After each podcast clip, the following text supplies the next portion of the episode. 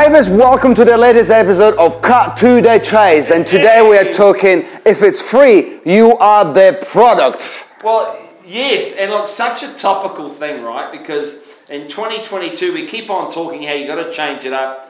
When someone offers you something for free, you're the product because they're getting your details and they're selling it to someone else. That's right. So stop doing stuff for free.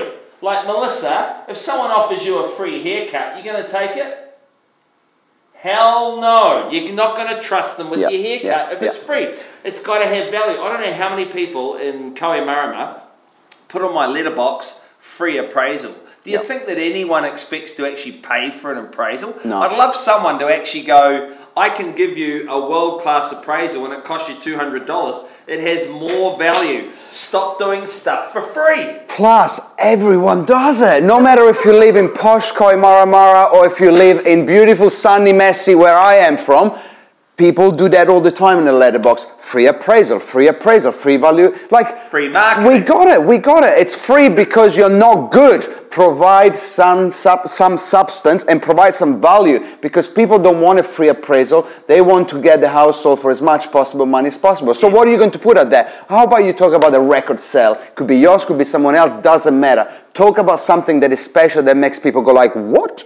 Okay, well, if that's all for that, my house is better, it's going to sell for more. Create the interest by planting the seed. Don't say it's free appraisal, don't say it's free marketing. Yeah, well, well and look, I, I love all my friends on social media, and they put up here going, open homes this weekend, or I've just listed a three bedroom property and da da da. Like, stop putting out all the same old real estate rhetoric and expecting that all these phone calls are going to flood to you. We are a marketing and a negotiating expert, so show me, show the market, show us you are that person.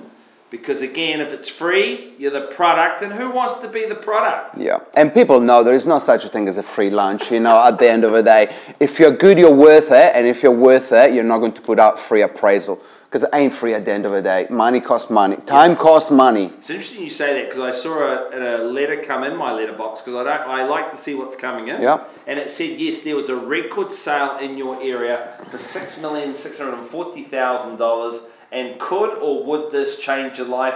And how does that sale affect the value of your property? Yeah, And it was enough for me to look at it and go, right, that's a smart letter. yeah, And followed up with that was free appraisal, free appraisal, free appraisal. So yeah.